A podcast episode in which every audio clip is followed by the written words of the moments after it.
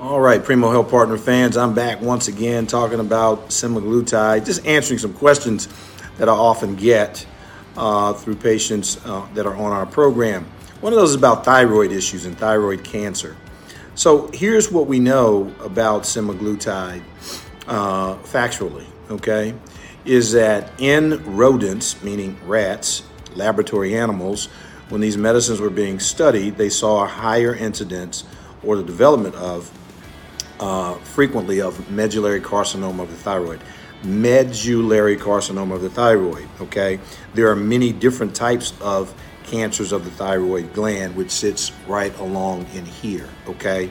And in this case, that is one in particular that they saw in rodents when these medications were being studied in the laboratory.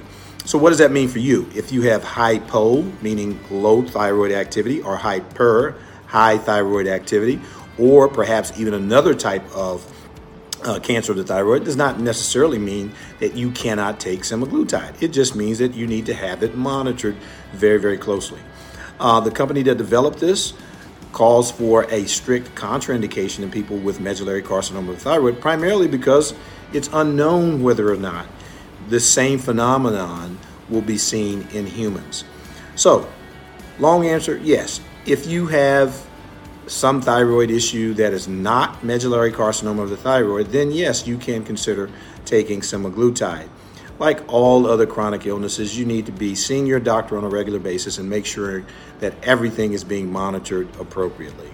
Take care. Dr. Coop MD here. I'm out. Love you. Love to see you on our website, www.primohealthpartners.com. Take care. Have a fantastic day.